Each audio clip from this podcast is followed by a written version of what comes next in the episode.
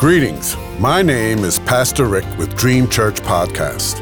God has given me a yearly devotional on prayer from Genesis to Revelation, guiding you to read and to help you pray daily with a scripture reference, comment, and ending with prayer.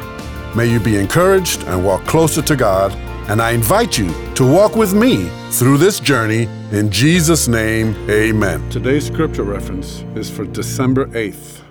Philippians 4 and 19 says, And my God will meet all your needs according to the riches of his glory in Christ Jesus. Do you believe it?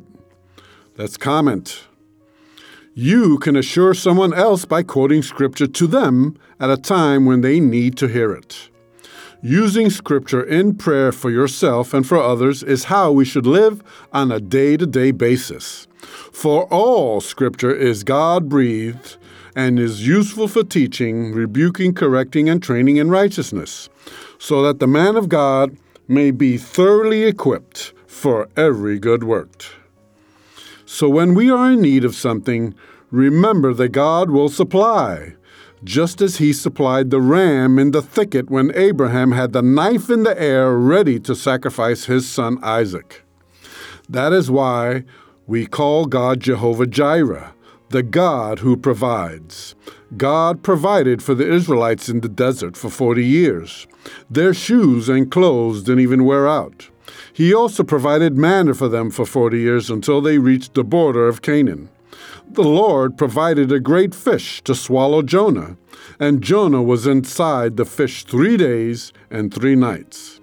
This provision saved his life. When times seem hard and we are tempted to complain, just remember the Lord is providing for us and keeping us safe in the midst of our trial. Let us always keep an attitude of gratitude. Let us pray. Thank you, Lord, for keeping me alive right until this very day.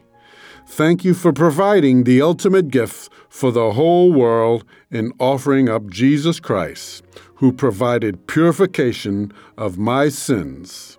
I have not starved to death, because you have met all of my needs according to the riches of his glory in Christ Jesus. You are giving me my daily bread in reading this devotional. Thank you, Lord. I give thanks in all circumstances, for this is God's will for me in Christ Jesus. And I remain, abide, and dwell in the shelter of my Savior Jesus Christ. Amen.